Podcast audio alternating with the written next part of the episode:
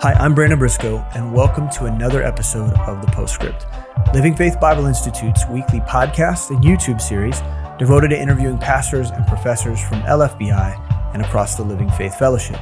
Each week we come together and we talk about theology and ministry leadership and all these different topics with the intention of strengthening you, encouraging you, and giving you a perspective on ministry and how to serve the Lord uh, as best you can, full of faith.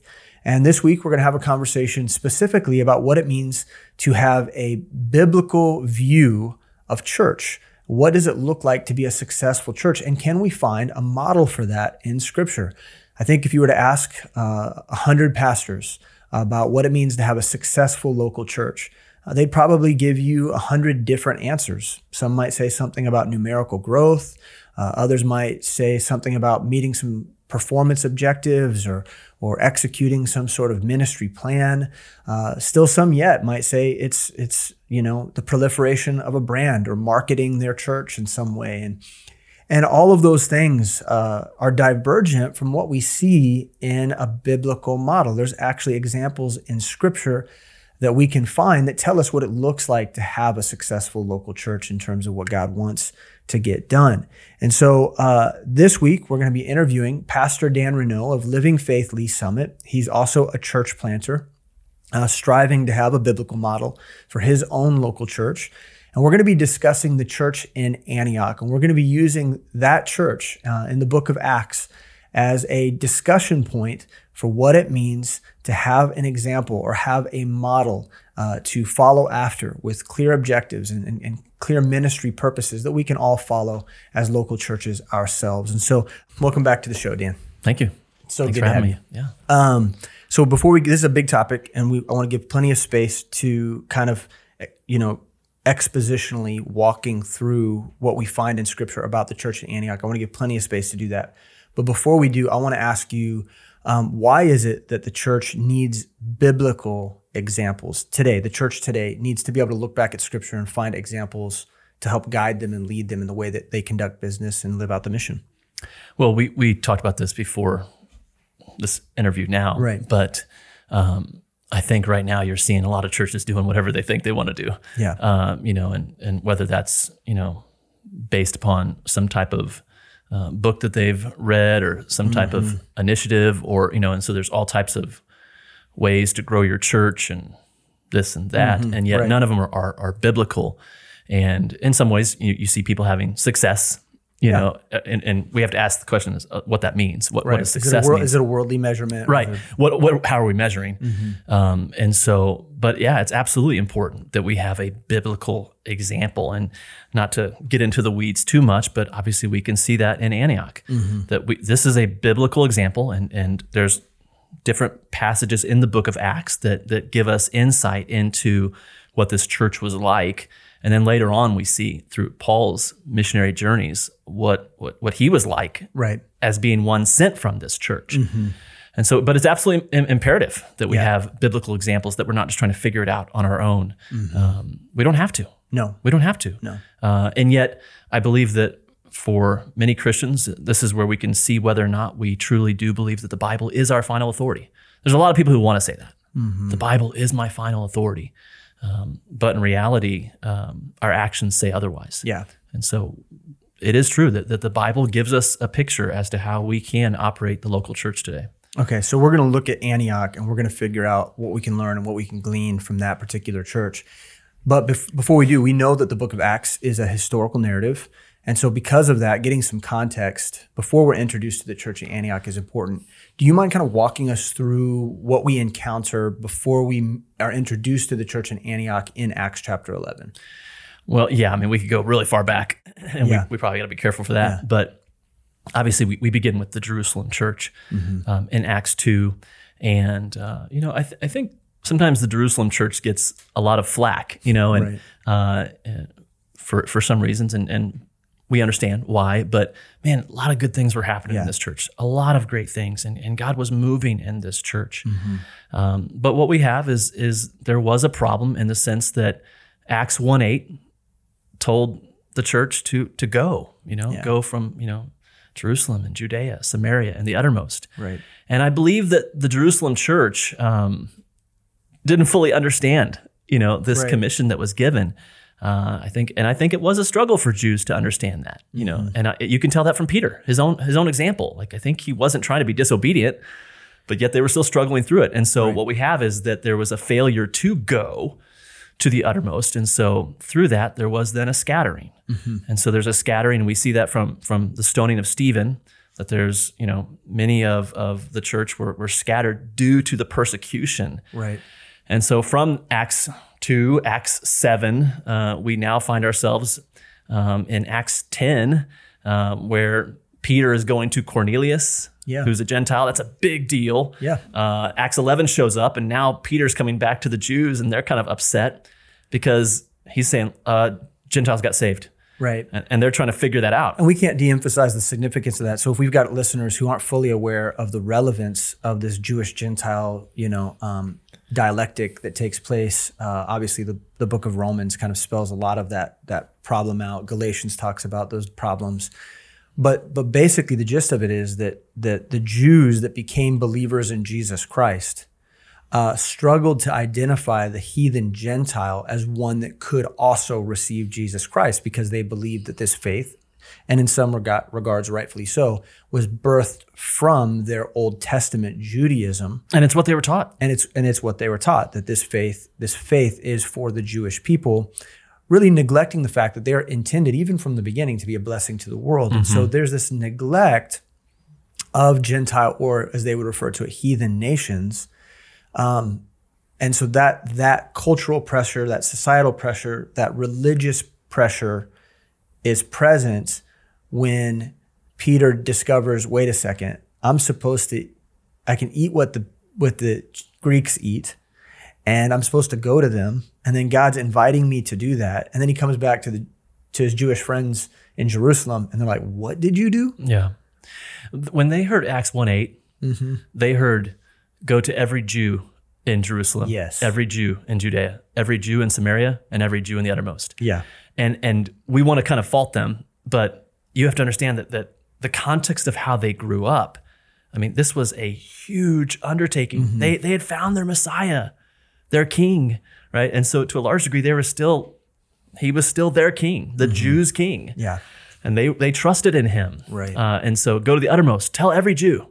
Yeah. You know, and so maybe I'm reading into it, but but as you see it, that's the struggle. Well, and that's how they practiced it. So regardless of whether it was right, that's what it's, it's what happened. Yeah. Until the, the stoning of Stephen, which you which you referenced, there was a scattering, and, and a lot of the, the Jews did go and kind of hide away, but some of them some of them began to have influence in um, in some of these Gentile regions, and we see you know cool things happening in Samaria and like mm-hmm. you know some of these short term missions trips that are taking place. Um, but then how does that how does what's happening there in in chapter 10 and 11 lead us to the discovery of this church in Antioch, I think is what we want to get to. So obviously Peter goes in Acts 10 kind of reluctantly. Mm-hmm. You know, he's he, man, I love it that that and I don't know exactly the passage in Acts 10 where where it is, what verse, but but when he saw the people, you know, he he had gone this whole way not really knowing what God was saying. Mm-hmm. He's going along. Yeah. He's he's going to go, but but he's still trying to figure it out. This right. is Peter the apostle, and he's he's not really for sure like God, what are you doing? Yeah. But when he goes through that threshold, when he when he when he walks in and he sees all of the Gentiles who were waiting to hear about mm-hmm. Jesus, it clicked. Now that's exciting. That is exciting. That's when all of a sudden, even even the apostle Peter, he he realized, oh God, you've intended this for for the whole mm-hmm. world, not just us. Now he's still working through it, but he gives the gospel they come to Christ. They I mean, come to Christ before he even finishes preaching. Oh man, I mean, it's just like the Holy Spirit just interrupts the whole thing. It gives me goosebumps thinking about it. You know, amazing. just just and and how faithful Peter was, not mm-hmm. knowing, you know, the the full extent of what he was supposed to do. And yeah. man, what a, what a testimony for us that just obey. Yeah, just obey what God has called you to do. And but I don't understand. A lot of us don't understand. Mm-hmm. I don't understand why I'm supposed to do this or why I'm supposed to do this or whatever. Mm-hmm. Peter does, and he obeys God, and, and the Gentiles get saved. Acts 11, people kind of are struggling with this because they have a wrong understanding of what the intent of, of God's uh, nature to them was. Mm-hmm. I mean, you were saying it just a second ago. Israel was always intended to be used as a beacon to the world, right. to bring the world to God. Yeah. But for some reason, they couldn't get that. Mm-hmm. They couldn't fathom it fully, you know? And so, Acts 11, we have, you know, these people that were scattered abroad. And uh, I, I find it so compelling that, that these individuals who were scattered, that they were strongly giving the gospel. Mm-hmm. They had no home. And I, and I can't remember exactly if that's Acts 11, 19, 11, 19. It says, Now they which were scattered abroad upon the persecution that arose about Stephen traveled as far as Phenice and Cyprus and Antioch, preaching the word to none but unto the Jews only. Verse 20, And some of them were men of Cyprus and Cyrene, which when they were come to Antioch spake unto the Grecians, preaching the Lord Jesus. Mm-hmm. That's like an uh oh verse. That, I mean, this is like uh oh, it's about to get real. Yeah. That verse, verse 20, is is such an incredible an important verse. So the Jews that were scattered, and I find this so incredible, they had no homes. They were homeless, they were vagabond, they were empty, they had they had nothing that they could give to, to these to these people right. in these cities. They, they were going to people in their homes. Like mm-hmm. they weren't they weren't scattered. They weren't vagabond. They weren't empty. But but I am. Mm-hmm. And I'm going to tell you about Jesus. Yeah. It's incredible. Place of humility. So you know. so the, the Antioch church is birthed out of a missions movement of people that are vagabond, empty, homeless, have nothing to offer. They have no plan B. Mm-hmm. Yeah, that would have a great effect on a yeah. church. Yeah. If all of a sudden you're realizing like you have nothing, but you have joy, you have hope, you have purpose, you have peace. You've been kicked out of your homes because of persecution. We don't understand that. Mm-hmm. We don't understand what that's like to, to be, to have the government and those over you to be like, we're going to kill you or throw you in prison if you don't deny Christ as the Messiah. Mm-hmm. They say, well, we got we got to leave then. And so they travel this far distance. Most of them preach only to the Jews because right. that's all they knew, but not all of them. Right. Yeah. Tell us about these folks from Cyprus. Well, man, what you see is is really simple. It's this awesome opportunity that, hey, shouldn't we tell them also? Yeah. Shouldn't we? Shouldn't we give the gospel to the Grecians as well? And man, it keeps going. And the hand of the Lord, what a great phrase. Mm-hmm. The hand of the Lord was with them, and a great number believed. You have this ad hoc ministry, no plan. It wasn't like, let's do this. Let's, you know, make sure you're equipped this way. It's just like, we got to tell people about our Savior. And it says, and the hand of the Lord was upon them. And a great number believed and turned to the Lord. Mm-hmm. Um, it's just a, it's awesome. So we see believers, there's an effectual open door in Antioch. And um, people are coming to Christ. Uh, and there's a need. Okay. So so these are people are coming to Christ. Mm-hmm. They've been evangelized. They've converted, but yet there's something that's missing. Do you mind reading on and yeah. explaining what was it? What was it that was needed in their lives, and how did Barnabas fulfill that role? Yeah, I mean, this is just so in line with with what we believe about discipleship yes. and, and mentorship. It yeah. says in verse 22, then tidings of these things came unto the ears of the church, that's the church of Jerusalem, which was in Jerusalem, and they sent forth Barnabas that he should go as far as Antioch who, when he came and had seen the grace of God, was glad and exhorted them, them all, that with purpose of heart they would cleave unto the Lord. For he was a good man and full of the Holy Ghost and of faith, and much people was added unto the Lord. Okay, so what do we need to know? I mean, because obviously we want to tie this into a, a, our church context, like yeah. where we're at as local churches. Um, when we are thinking about a model, what does Barnabas provide for us?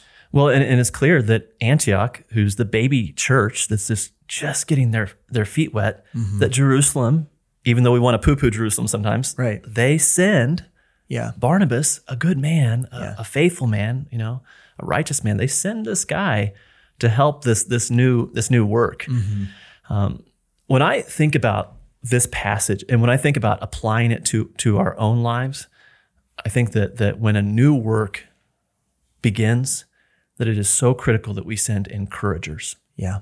Barnabas, we, if you study about Barnabas, this guy was a stud. Okay, he knew how to handle the book. Um, him and him and Saul became Paul. They were they were a tandem, man. Right. They they they messed some things up. Yeah. Uh, Barnabas knew what he was doing. but the very first thing that he's known for is that he's an encourager. Yeah. His character is emphasized. that is so huge. Yeah. And so when I think about churches like Midtown and, and I think about uh, Living Faith, what we want to become as a church, mm-hmm. and if God allows us to be a church planting church, which is the goal, if God allows us to plant other works, you better bet that I'm going to send, I'm going to send in some way an encourager. Yeah. Maybe, maybe they're not going to stay there forever. Barnabas stayed for a good season. Yeah. But but he encouraged the new believers. Right. I think sometimes we, we what we think about is like, okay, new people in the faith, they need to get the download. I need to tell you everything about everything. You know, we, we just like right. shove everything down their throat. And it doesn't say that. No. Now, now he stayed for a long time, and we know that that what was he doing? He was training up the believers. He mm-hmm. was he was encouraging them in the word. Discipleship was taking place. But how did discipleship take place? Encouragement. Right. That's big. Yeah. And, and we like to skip over stuff like that you know, because there's so many other important things. No, these new believers just need to be encouraged in the Lord. Yeah. And I think that's what's unique. I think sometimes we forget what the ministry of edification really is, right? We want to make it about just this teaching component, but the teaching is intended to be an encouragement. It's supposed to build someone up. And so there's this other aspect kindness, gentleness, meekness, patience. These, these fruits of the Spirit are crucial to successfully being a discipler of people and to be and to be a church planter. Mm-hmm. I mean, think about what a baby needs. Yeah. Do I need to be? Yeah, they need to be nurtured. Teaching all these things. Now, now there's a stage. I'm dada, right? Mm-hmm. Mommy, right? And, right. And we we start going in that direction. But first, yeah. man, it's like I just love this stinking kid, man, yeah. and I just want to be with it. I'm gonna wipe its butt. I'm yeah. gonna and it's gonna poop its pants eight times a day, and, sure. and and I'm there every single one. And man, if it smiles, I'm just gonna crack up and be like, let's get yeah. the camera out. You know, Every little success is everything success. is, yeah. is is amazing, mm-hmm. and my heart is full because they're growing. Yeah, well, that's not different. No, we need to encourage the new believers, and and if we send people out, and sometimes we send out works, you know, to where it's not just like a a, a, a, new faith coming up and and you know like Antioch was new believers and right right they needed to get invested in. But man, if we send out 15, 20 people to start a new work, we need to be encouraging them. We need to be encouraging the new people. Yeah, it's that, just as relevant to come be, to Lord. To yes. be there for them because we've been a part, we've been a part of churches or we've witnessed churches that would have been, um, would have been active in terms of church planting, but to how to support that work they wouldn't have known they didn't know. Mm-hmm. and so what that does is we can see the long-term fruit of that is that that lack of encouragement that lack of support actually stunts the development of the plant itself so that it can't grow uh, the way it should and to be a model church as well. Right right. To, to become the model church that it needs to be long term which we know skip to the future but but not trying to jump there. Yeah. And that's becomes. happens. that's what happens. Right. Because they had encouragement before. Think about all the churches that we know that man, wouldn't it have been great if they just had someone in their corner? Mm. The pastor was all alone. Yeah. He's just slugging it out, doing the best he can, but yeah. he has no one there. Right. Sending church says, hey, we love you. We'll send you a Christmas gift every year, you know? Right. God bless. Yeah. That's not really how it looks. Mm-hmm. It, it, looks like, hey, if you're going to be our, and, and what, what, what happens? That discourages people. Mm-hmm. Not only does it discourage the church that was planted, it discourages the, the sending church. Yeah. The sending church goes, well, we must have messed something up. Well, maybe we did. Or even just as bad, they must have screwed something up. Mm, oh, oh, right? and we accuse. Yeah. We, because, you know, and Sam has ourselves. said this, you know, where there's not good communication, there's there's um, uh, speculation. Yeah. And where speculation exists, there's evil surmising. Yep. Always. Yep. Oh, well, they must not really want to have our DNA or yeah, do it. Right. And it's, yeah. it's like, no, maybe they could have just used some encouragement. Sure. Go down there. Yeah. Just and, love them. And one of the things that, that our church is running into, and I'm sure a lot of the Living Faith Fellowship churches are running into, is they as they discover the faith, the doctrine, the discipleship, the philosophy that exists in so many of our of our churches, um, they're they're reaching out. They're like, we need we need a, our church needs discipleship. Our church needs LFBI. Our church needs encouragement. We we want what you have. So there's these fledgling churches who are tied to nothing, right? They've been left out on their own, mm-hmm. out in the cold and they need Barnabases in their life. And I mm-hmm. think that we should take that role seriously. Yes. Uh, and God will show us what that means, but but we should take the role of encourager, edifier, uh, discipler, even one church to another seriously. It's easier when it is your fruit. Mm-hmm. These were people from Jerusalem that were scattered, and all of a sudden the church in Jerusalem realized that there was a need. So I think that does make it easier. Sometimes yeah. it's harder. But there's some when, uh, separation uh, too. I think for the there, church in Jerusalem, they're like, "How'd this happen? Where'd this church?" There must from? have been. Yeah, yeah, yeah, And it was just these gangbusters, man, yeah. who had lost everything, but they found their savior. Mm-hmm. They had found their king. Yeah. So I'm going to represent my king. Mm-hmm. Again, they were Jews coming out of Jerusalem. They didn't fully understand the full uh, concept of Gentile and Jew becoming one. Right.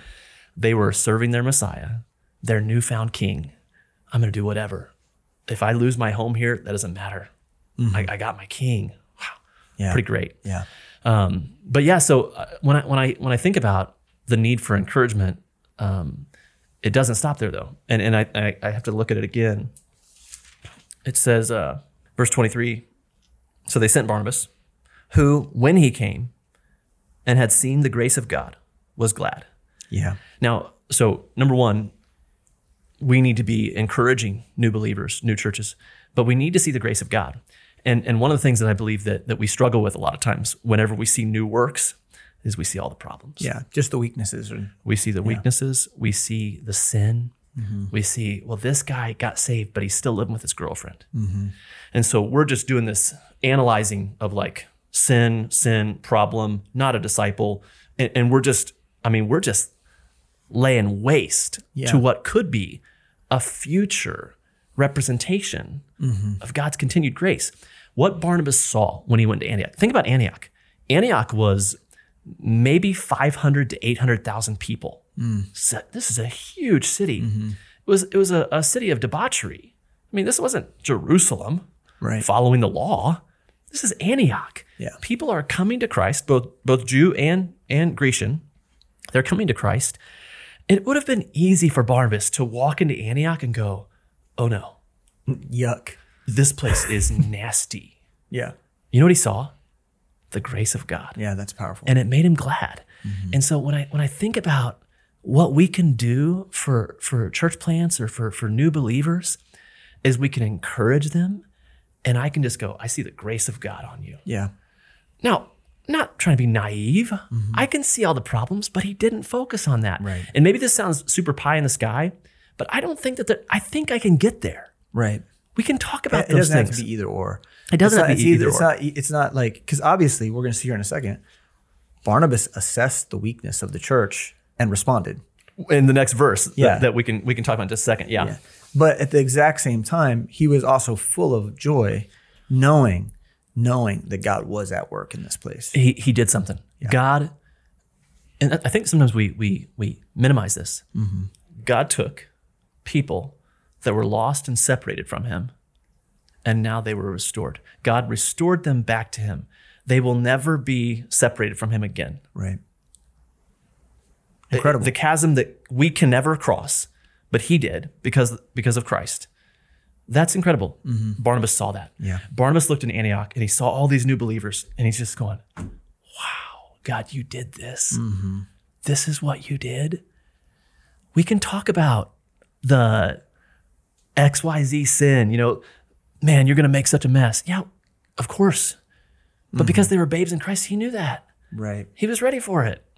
And so we have to be willing to encourage, but we also have to be willing to see the grace of God in, in the people's lives and, and not be like, well, you know, at Midtown, you know, yeah, we, we don't do this and, yeah, yeah. and, and or living faith. Mm-hmm. We, man, God is doing a work. We can talk about the things. Mm-hmm. We'll get there. Yeah. And we do, and we do get there. Right. So let's shift into that. So, so Barnabas is looking around, he's assessing the situation, and he realizes pretty quickly that there's more work to be done than he can handle. Yeah. yeah. So uh, we see that in verse 20, let's see. 25. 25, yeah. In verse 25, it says, Then departed Barnabas to Tarsus for to seek Saul. It seems kind of random, right? Mm-hmm. But he's like, okay, guys, I got to go. Gonna, I'm going to go find somebody. so he goes and he seeks Saul. And when he had found him, he brought him unto Antioch. And it came to pass that a whole year they assembled themselves with the church and taught much people, and the disciples were called Christians first in Antioch. Mm-hmm. So break that down for us and tell us what's happening there and why that. Well, even before that, verse 23, if, if you go on, it says, Who, when he came and had seen the grace of God, was glad. And what, is, what does Barnabas do? And exhorted them all mm-hmm. that with purpose of heart they would cleave unto the Lord. Right. Okay, so he's also challenging them. Mm-hmm. He is he is setting the mark high. Mm-hmm. So so you're like, well, Dan's trying to preach like all grace, you know, right, right, no right. truth. No, no, no. Like he sees He's the teaching. grace of God. He is glad. He exhorts He's them, them yeah. and, and, he says, with purpose of heart, cleave unto the Lord. Mm-hmm. So he he tells them, he gives them a call. Well, what happens from that? Well, a lot of people get saved. Right. A lot of people come to the Lord. Barnabas all of a sudden realizes after encouraging, after seeing the grace of God, after calling them to a strong faith. So he's not just trying to grow megachurch. He's trying to grow deep church. Mm-hmm. Like this is gonna if Antioch's gonna survive, it's gonna be because it's it's founded on the yeah, scriptures. It's strong. It needs to be strong. All of a sudden people get saved because the real gospel is powerful. Right. Mm-hmm. Barnabas realizes, I think I need some help. And so he grabs Paul. I mean, and, and I think it because of the of the fruit, because of the success, but also I believe Barnabas knew that, hey, I need some reinforcement. Mm-hmm. And maybe Paul has some insight that I could learn from as well. And yeah. so he grabs Paul and man, or Saul at the time, and God uses him to mightily teach, and both of them together to in tandem teach them the scriptures. Mm. And, and and it's amazing because he could have grabbed just about anybody, right? Like like he could have gone back to Jerusalem and found someone who would maybe have been willing, maybe someone that was an encourager, or someone that was maybe it was a, a, a deacon or whoever it was, but he, he found a man that was gifted in teaching. Yeah. Because what he realized he needed was someone who could teach the word. And no one could really do it better than Paul, to be mm-hmm. honest with mm-hmm. you. People were confounded by him earlier on in Jerusalem when he visited there. So so there's there's something really interesting about the need for teachers in a, in a body and a, a need for disciplers specifically. And, and, I believe Barnabas was apt to teach, but oh sure, I think that there's a reason as well. Yeah, there was a lot. Let, of let's teach, grab a lot Saul. of teaching to do. And and who was Saul? Right. A Pharisee, taught by Gamaliel, and now he's going to the Grecians. I mean, it, it's it's it's important. I think mm-hmm. this was important for Paul as well, but but God uses Paul or Saul in this in this manner in a very provocative manner. So then talk to us a little bit about the significance of discipleship in the local church. We don't need to spend a lot of time here, but I think it's always important for us to reiterate our philosophy on discipleship and the need to ground people in the truths of God's word and what that does to produce a church like the Antioch church yeah. that was solid and foundational. Well, I think sometimes we think that maybe we talk about it all the time, but that's mm-hmm. probably because we should and do. Um, if we want to bring it back to the context of having a model church, how are you going to have a model church if you don't disciple? And so mm-hmm. it's critical that Antioch didn't just accept the Lord; they weren't just saved. New new people were added unto the Lord. You know. Yeah. No. Afterwards, okay, all of this new fruit. We're going to spend some time, a whole year, right, breaking down the scriptures so that you have an understanding. Daily. This would have yes, been daily. Yes. Yeah. So that you have an understanding of the scriptures. Would this be like our discipleship process? Probably that and more. Yeah. Probably that and more. Yeah. So this was a, a so so now comes the download. Mm-hmm. After the encouragement, after I see the grace of God on this place, I rejoice. Mm-hmm. I'm going to provoke you to a, a, high calling. I'm also going to bring some reinforcement, yeah, so that yeah. we can teach you, you know, strong doctrine mm-hmm. over the next year. Yeah, because they knew zeal would eventually fade out. Like zeal, zeal without knowledge is right. very dangerous. Yeah, yeah. And you know, it makes me think a little bit too about churches that don't have a strong philosophy of discipleship. Maybe they they relegate discipleship to what they do in a Sunday morning it's a class fellowship or a it's class a program or whatever. And they don't take the mentorship process seriously. And the really te- the, the deep teaching of, of strong doctrine. And and so then you have a church that's not completely unified doctrinally.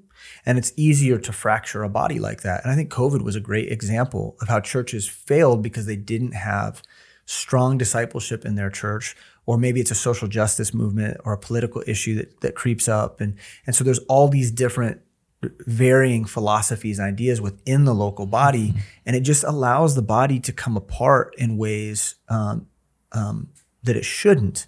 And discipleship protects against that because everyone's on the same page. I yeah. think it's a really powerful thing. Well, and I think we all, we all, every church does discipleship. Mm-hmm. It's just we have different words for it. Yeah. You know, and, and we have different philosophies as to what it really is. Mm-hmm. You mentioned social justice. or you, you, there's there's certain movements that we could ascribe to, and we could call that discipleship. Uh, I believe that every church, if you talk to them, you know, you know, and you mention the word discipleship, they're going to be like, "Oh yeah, yeah, yeah, yeah, right." And and it usually is a program, or it's a Bible study. Um, it's something that we do on Wednesday nights, and uh, you're failing to see what biblical discipleship truly can be. Mm-hmm. That it's not just a Bible study; it's the transfer of life. It's the engagement of one soul with another soul, teaching the Word of God, but also having an expectation that that you're going to live it out. Yeah. That as a learner, you will then at one point become a saint. Yeah You'll be set apart. You know that you've given up this life that was yours for the purposes of God. Right. Um, when we truly accept discipleship for what it truly is, not a program, not you know all these other things, um, that's when we see that you don't have to hire your pastors from LinkedIn. Right, right. You don't have to find a pastor from some other place, uh, and and I'm not trying to talk about any church that does that. Okay, that's not the, the goal yeah. of this. And I understand that there's times when that has to happen because of XYZ problem or issue. But the goal, the goal should always be, at least, and I'm just speaking for my own, you know, I'm not speaking as a representation of Midtown or anyone else, just for living faith. Mm-hmm. Um, we want to hire our own. We want to train our own. And so then the thing that you're talking about, like with, with DNA being fractured, well, why is DNA fractured? Because we're not training our people. Yeah. But if we train our people to the level of pastorate, and, and, and we're, we're constantly sharpening one another with the Word of God, well, I think we're going to have less of those problems. Thank you so much for listening to the show. We're going to pause right here for just a second so we can hear from one of our students from the Living Faith Bible Institute. Hi, my name is Andy Cardona, and I gave my life to the Lord three years ago, and I didn't know how to follow the Lord, and I was, by the grace of God, plugged in at Midtown Baptist Temple and started doing discipleship. And, for the first time, I learned how I can have a, a relationship with God and, and, and the importance of knowing His Word. And every time I would read it, I just wanted to know it more and more. Each class that I take is not something that I will never ever use. It's something that I as soon as I, I leave the room or I leave the video chat, I'm able to actually put into practice. It's so much fun to learn the, the Word of God. Uh, and I'm so grateful that LFBI was able to provide that environment for me, that culture of, of loving the Word of God and learning the Word of God, but doing and applying the Word of God so we are able to have an answer for the lost people. If that interests you at all, please visit lfbi.org and consider enrolling in classes. Yeah, and then you have a plethora of leadership. And so then you're not only supporting your own work, but it makes possible the church planting. multiplication is now possible if we truly are doing self. discipleship. That's right. The, the right way. If yeah. we're doing it the right way. Yeah. yeah. Uh, man, that's that's really good. Uh, so what we have in Acts chapter twelve is more persecution. Um, the one of the most sorrowful stories for me in Scripture is to watch James die. I know. and then right away, Peter. I mean, it looks like everything's falling apart. Oh man, it looks like uh, this church that we were starting following the Messiah. Mm-hmm. It's not working. Yeah. I mean, it, if you were following James, who's the man, yeah, and then Peter, who's this you know strong individual and strong leader, I mean, like in a, in a couple verses, yeah, James is killed. That that's already crazy. But then right away, Peter is is taken, and and everyone knows that the same thing's going to happen. Mm-hmm. It's what's it's what they it's, expect, and so they like tuck themselves away. They're they're mourning. it's it's kind of a chaotic situation without spending too much time there. Mm-hmm. We get um, we get to we come back. It's like a you kind of clip away and then clip back to what's going on in Antioch. And in the beginning of Acts chapter 13, we see the church in Antioch and it's it's thriving. It's a different and, place. And this is where we see that the discipleship has worked. So let's begin there, if you don't mind. Let's look at Acts chapter 13, and I'll just read, uh, you know, from the beginning here. And I'll let you speak into some of the things that we see. So in verse one, now there were in that in the church that was at Antioch certain prophets and teachers, as Barnabas and Simeon that was called Niger, and Lucius of Cyrene and Manaen, which had been brought up with Herod the Tetrarch and Saul. And as they ministered to the Lord, they fasted. And the Holy Ghost said, Separate me, Barnabas and Saul, for the work whereunto I have called them. So before we get into verse two, can we just take a second to describe this eldership that we see at the top uh, of the, the church, these leaders, these are this is a multicultural mm-hmm. assembly of leaders, which I think is a very important thing for us to consider. Maybe you can speak into that just a little bit. Well, I mean, coming from Kansas City Baptist Temple and then Midtown Baptist Temple, it's definitely the desire of my heart for Living Faith to be that as well in Lee's Summit. And uh, I just know what it offers. Mm-hmm. I've seen it in my own history. Yeah, what does it offer? Uh, a perspective that's not your own. Mm-hmm. You know, you, you start to see people and and hear people and and you listen to stories uh, as to where how people came to Christ and your world gets larger. Mm-hmm. I mean, it just gets so much larger and it's beautiful. Yeah. And you start seeing that God is big and he's doing a big work because mm-hmm. he's working in XYZ country here and there. And, and you, and you start seeing this, this wonderful expression of God's grace on the world. Mm-hmm. It, not just Kansas City, not just Lee's Summit, but, but everywhere. Yeah and, and it's good, you know, on a practical side, it's just good to represent our culture. You know, what what does our city look like? You yeah. Know, as God allows, can we be a church that reflects our that community? reflects it? I mean, yeah. that's just so good. And and uh, not that we would be this church or that church, and you're, you're not trying to force anything, but just that that we'd reach our community. Mm-hmm. That's just good in its own right. But but when you see people from so many different walks of life, and whether international or even just regional, it does open your eyes to see how much God loves this world. Yeah and uh, and, and, you can appreciate what God is doing. Mm-hmm. It's yeah. it's gold. It, it, it's really good. Yeah. And and so th- these guys are praying, they're fasting, and the Holy Ghost is speaking to them, giving them insight that these men, Barnabas and Saul, which we would now be considered members of the Antioch church, mm-hmm. right? Um, Barnabas, somewhere along the way, moved his membership from the church in Jerusalem over to Antioch. This was his church now, and mm-hmm. it wasn't Jerusalem that was going to send him out. It was going to be Antioch that sent him.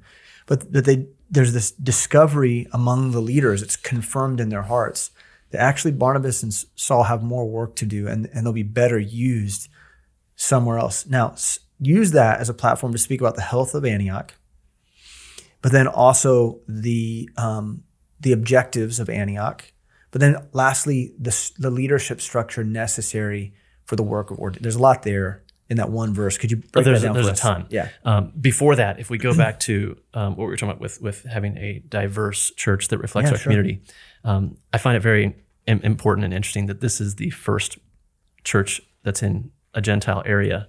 So, so the very first church that we can recognize in a Gentile area can be our model, which which is our whole conversation right. today. But even in that way, yeah, even in that way, we we can say, man, if God you'd allow it, let mm-hmm. us let us look like that. Yeah, I like that.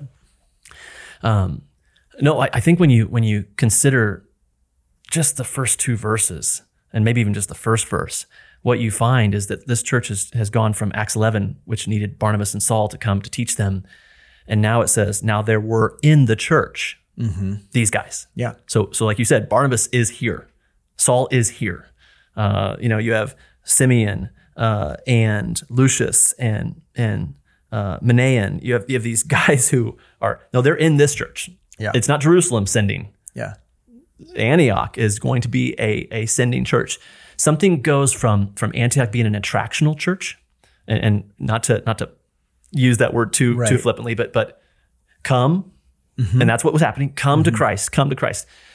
They've flipped from Acts 11 being attractional, like look what Christ is doing. Come here, yeah, come right. here, yeah. to missions minded. Yes. They've gone from attractional to like, see, come and see. Yeah. They're officially a discipleship church. Eh, they're a discipleship church and they're a missions minded mm-hmm. church. What I find so compelling about, about verse one is that this was a church. If you want to be a missions minded church, if you want to make the leap to missions, you got to be a church full of leaders. Mm-hmm.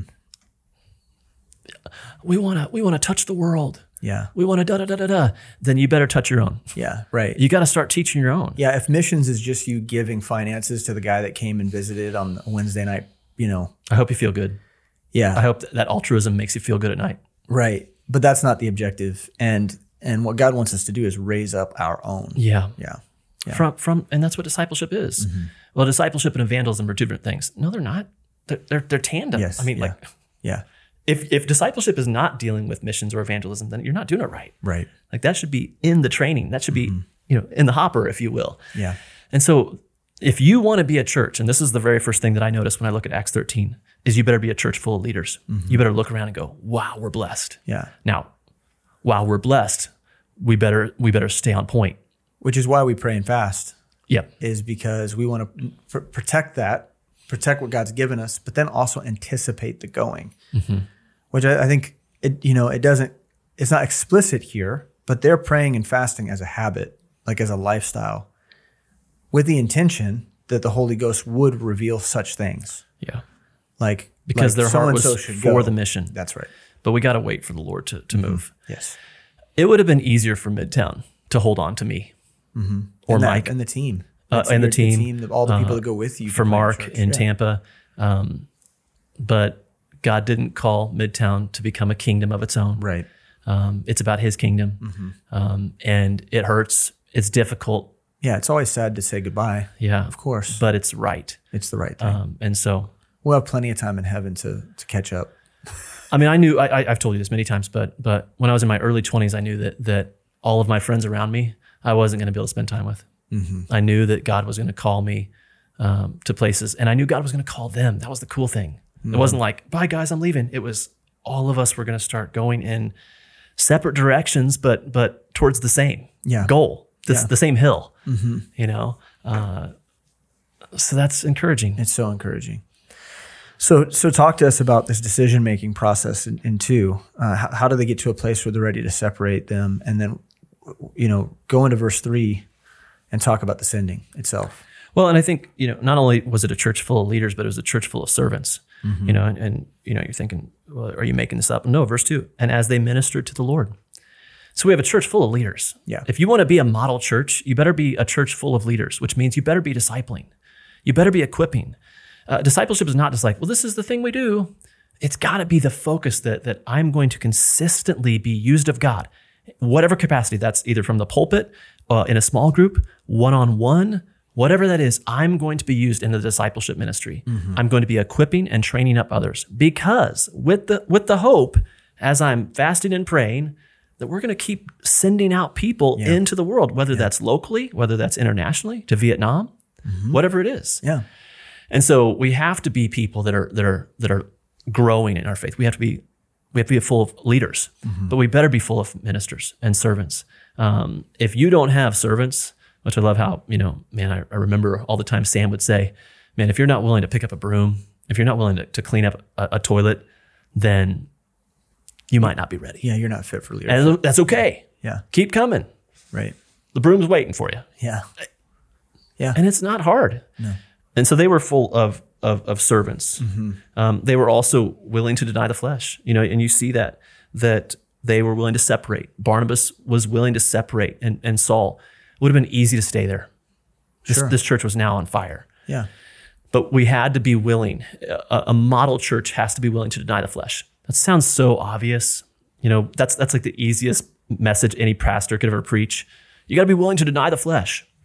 But I'm, I'm serious. We, if we want to be a model church, we have to be willing to separate ourselves, to deny the flesh, mm-hmm. to get to a point where, God, wherever you want, yeah, whatever you want, right, right. Why would I ever want to leave Midtown? I got everything I need, perfectly content. Yeah, and God would have continued to use you, and et cetera, et cetera. But but we have to be willing to deny the flesh to and, and separate ourselves. Yeah, and the and the transfer of that life uh, the, you know, I think about the, I always think about the splitting of plants. You know, you've got a big, robust, perennial flower in your garden bed, but if that that could grow, it could be big, it could be beautiful, but it's limited, right? The moment that you split it and you transfer that life somewhere else to another location, well, then there's new opportunity there, and that's the way it was always intended to be. Mm-hmm. With Jerusalem, with Antioch, with Kansas City, with Lee's Summit, with with any of the churches in our fellowship, uh, we are not an end in and of ourselves. Um, I hope not. No, I pray to God that that never happens, or we'll be we'll look just like the Laodicean churches that we always diss on. You know what I mean? Like yeah. we are. That's who we are. We become we're inclined, stagnant. We're inclined to that as it is. Okay, so we have to actively fight against it. We have yeah. to, full of knowledge, know that we are inclined to this approach to ministry. It's we're tending that direction. We have to fight against that actively. Yeah, I think we always think that stagnation is is far away. Mm-hmm. It's like no, that's like we're we're in the pool of it. Yeah, we're one generation away from that at mean, all times. And so we have to constantly be focused on how we are. And it really is discipleship. Mm-hmm. Uh, we, we have to be consistently pushing our people. And that doesn't just mean teaching, but that means like a, a complete transformation yeah. of, of, our life that I'm willing to be and recognize that I've been bought with a price. Therefore, I, I belong to God. Right. My agenda's gone. It's done. I'm, I'm going to start living after his agenda alone. Yeah. That's it. Yeah. And so we have to be people that, that if, if we're going to be a model church, we've got to be leaders. We, we have to have leaders. We have to be servants. We have to be willing to, to separate ourselves, deny the flesh. Um, but probably of all the things that we're about to say, we have to be submitted to the Holy Spirit. Mm-hmm. You know, and, and that's verse, what, 25? I'm sorry. Um, I'm looking back at Acts 11, verse uh, 3. Yes. No, no, verse 2. two As they ministered unto the Lord and fasted, the Holy Ghost said, Separate me, Barnabas and Saul, for the work whereunto I have called them. Mm-hmm. When they had fasted and prayed and laid their hands on them, they sent them away. Yeah, and I, I want to hear you say, because I don't think we've ever addressed this, the issue of ordination. So we've got tons of growing leaders in LFBI, okay? Tons of men and women on the trajectory towards the mission field, um, men who are inclined to the pastorate, they, they have they desire the office of a bishop. Why is the laying on of hands to signify the, the actual separation and the confirmation that God's at work in this? Why is that so significant? And, and why is it completely uh, um, not okay uh, for a man to simply say, I'm going? Okay, so when, when, we use the word ordination, we can think about ordaining as a pastor, mm-hmm. right? And we can also be thinking about the ordaining of, of a new work. Yes. Um, f- just using my own example, I was already a pastor here sure. at Midtown, and so so I was already ordained to the gospel ministry. That's right. A few years previous to being sent out, um, I had people who told me that if God put it upon your heart to, to plant a church in Lee's Summit, you just need to do it, even if Sam doesn't see it. Hmm. And I remember leaving those conversations. Uh, that will never happen. Right that will that will never happen yeah. for that very reason that I wanted the protection of my local church. I wanted the protection of my senior pastor. I, I, I was not going to presume in any regard that that I had some understanding as to what the Holy Spirit was saying without mm-hmm. without the the oversight, without the protection of of Pastor Sam Miles in my life. Mm-hmm. And so I refused that. Yeah uh, with with any. There was no. There was not even a thought. I didn't want because I I, I feared the Lord. I mean, really, mm-hmm. I, I, didn't fear what Midtown would do. I wanted to be submitted to to my leadership, yeah. but I feared the Lord. Right. I didn't. I didn't want what I could get, and I, I sure as as as as whatever didn't want living faith to be the product of my doing. Yeah. Right. I I wanted I wanted God to be in that work. Right. And so when we started doing our Bible study, which some people know about our history, um, it did seem like God was doing something. It seemed like God was was, was growing, growing, a yeah. work. We had 50 people yeah. uh, coming to a, a, Sunday night Bible study almost on a weekly basis. Mm-hmm. Um, but I wasn't going to move until God had confirmed it right. with the leadership at Midtown. And lo and behold, we we fasted and we prayed. Mm-hmm. Uh, I talked to Sam and said, "Hey Sam, I think I think God is doing something." I didn't tell him hey Sam, you better you better get a move on because God's doing something. I'm leaving. Yeah, right, right, right. That would be foolishness. Um, but I did believe God was doing something, so I let my pastor know. Mm-hmm. I let him know, and uh, you know, I think he saw it as well, and, and yeah. from that we both started praying. You were a part of that. We we all started praying. All the pastors at Midtown did, and, and God confirmed it. The Holy Spirit confirmed it. Yeah. So there was protection in it. Um, and so I don't know if I'm answering your question. No, you are. But for anyone who would want to be a church planter, uh, please don't just try to, to circumnavigate the leadership. Right, right. And if the church you're at is, is not supportive of, of church planting and, and is not equipping you and is not a church about discipleship, well, then okay, pray about that. Mm-hmm. But if God has called you and, and, and you have found yourself in a submitted place, wait for the leadership. Right. Yeah. Wait for the leadership. You do not want to, to make it on your own. Mm-hmm. And so, in terms, again, it goes back this idea of the model. So, like, what are we going to look to for an example for that? Well, we have an example here in Antioch where you have Barnabas and Saul were actually, in terms of their qualifications, they were leaders of the leaders. I mean, we're talking about the top guys on the totem pole at the church in Antioch, and they were still themselves unwilling to make a move until it was clearly identified uh, by the whole of the leadership that they were supposed to go. Uh, Barnabas was was listed number one. Yeah. It, one could easily argue that Barnabas was the pastor right. of Antioch. Yeah. You can't say that. It's not. It's not said. Right. He's the one who started them off in Acts 11. Brought brought Saul, but but he's the one who who Jerusalem sent. No one else. They sent mm-hmm. Barnabas. Barnabas is the first listed. Yep. In in this list, Barnabas, Simeon, Lucius, Manaen, oh, and also Saul. Yeah. Saul's the last. Yeah. I mean, he's like, oh yeah, sure, yeah, him yeah. too. Barnabas is he's a big shot. It's a powerful testimony of submission and authority within the structure of the local church, and we got to keep that in mind. I think it's important to that model. So, you know, in terms of the story from that point on, we see two missionaries on a journey to plant churches. Um, you know, there's a really the book really opens up in a new way at that moment, and we highly encourage people to study that out. Take the Acts mm. class uh, here at LFBI and learn all about that. But as we as we come to the close of this episode, I think it's really important for you to be able to, from your perspective, you already done a little bit of this. You're a church planter. You were sent. You were ordained, and then you were sent. The, the work was ordained, and you've been out and, uh, and, and you've planted this church, and you're establishing a church. Four and a half years ago um, is when you guys were sent. Explain how the model church perspective informs the way you see your sending church, but then also how you practice as a church that's being established yourselves. So you asked me this question in an email already, so I was already ready for mm-hmm. for, for this question.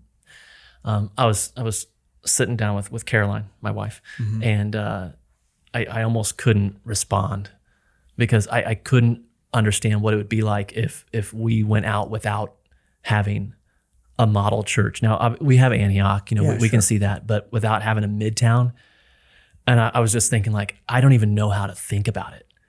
I, I, to consider all the things that that we as Living Faith have at our disposal because we have a ascending church who's biblical of the book, and not only that, but but but trained us up to the point to where we were able to have all the resources we need to to I don't, just go, let's go.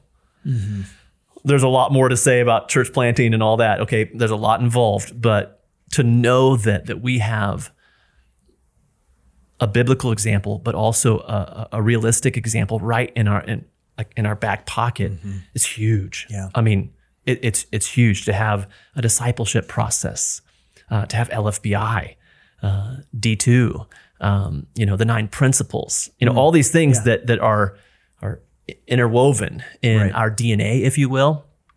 It helps me just go.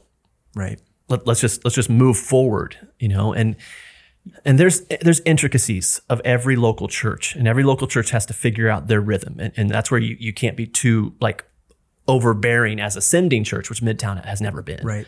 Um, but at the same time, there's a need for DNA to yeah. be to be passed down, something transferred. That's been so healthy. I mean, I could go on and on yeah. talking about how how healthy that has been for us as a, a sent church to have a church that we can look to. Um, Midtown's not perfect. We're not perfect, but man, there's so many good things that we can look sure. at. Yeah. Uh, to then say, and how will we send? That's that was my next. How will we right. then do it? Well, I don't have to figure all that out. Are we going to do things differently? I don't know. There there might be some weird flex here or there, but but probably not. Yeah. I mean, I don't need to figure it out. The gospel is still the gospel, right? Discipleship still discipleship.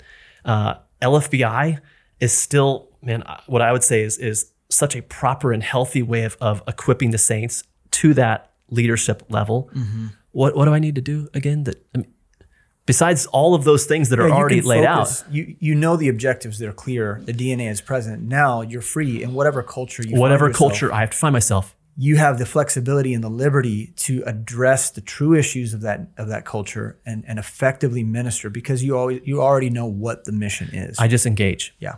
I engage. Yeah. Um, and you know, we don't make assumptions here or there about where the culture is or, and and I always have to realize that that when people come in that they're not going to understand about nine principles or mm-hmm. the 18 lessons or this or that. So we constantly have to be like Barnabas. Yeah encouraging, yeah. you know, seeing the grace of God on these people. But it's so good to have a support system and a structure in place. Um, I could go on and on. Yeah. It, it's so healthy. Well, Dan, I mean, I think the thing that I want to say before we close the episode out is I'm I'm so thankful that Lee's Summit is growing and that the DNA, that life, um, has been transferred successfully there. But I'm also super prayerful that you guys are an Antioch church yourselves mm-hmm. and that you are sending your, your very best, your, your best and brightest uh, leaders are going to be planting church and churches. And we're really excited about seeing God take things to that end. So thank you so much for hanging out with me. This is really p- powerful, profitable, I think, for for LFBI listeners and and and Postscript listeners. I think to hear this. So. And we want to thank you for joining us uh, for this episode of the Postscript. And maybe you're listening in and you're thinking, um, "Man, I, I, haven't heard this before. Uh, this isn't this isn't a model that I'm necessarily familiar with." Um, man, we we are so thankful uh, that we have an opportunity to share this with you. And we would invite you to visit lfbi.org so you can learn more about what it looks like to have a church planting discipleship culture in your own life and church. Um, maybe you're a young believer and you're thinking to yourself, well, wh- what I need is what Barnabas provided uh, to the church in Antioch. What I need is investment in. And LFBI is actually built for you to minister in your local church. You don't ever have to leave. You don't have to go anywhere. You can, you can buckle down. You can be faithful to your pastor and the church leadership. And you can do work in your church while you grow in your knowledge of God's word and your ability to lead. Uh, you, you grow a greater understanding uh, of theology and uh, a ministry philosophy. And you can do that in LFBI while you successfully and faithfully uh, serve within your local body. And so that's that's really the beauty of the structure and the way that we've built the school. And we want to really encourage that because we want to see all of the churches and all of the individuals that are involved in Living Faith Fellowship and in LFBI uh, grow to a place of leadership and and to see a church planting movement take place. So that's that's what we really want for you, and that's what we desire. And if that interests you, we invite you to visit lfbi.org and check out what we have to offer. But uh, other than that, man, we're so grateful that you were with us today, that you listened to this episode, uh, that you gained some knowledge from God's word, and hopefully your heart was pricked. But we love you, and we hope to see you again next week for another episode of the Postscript. God bless.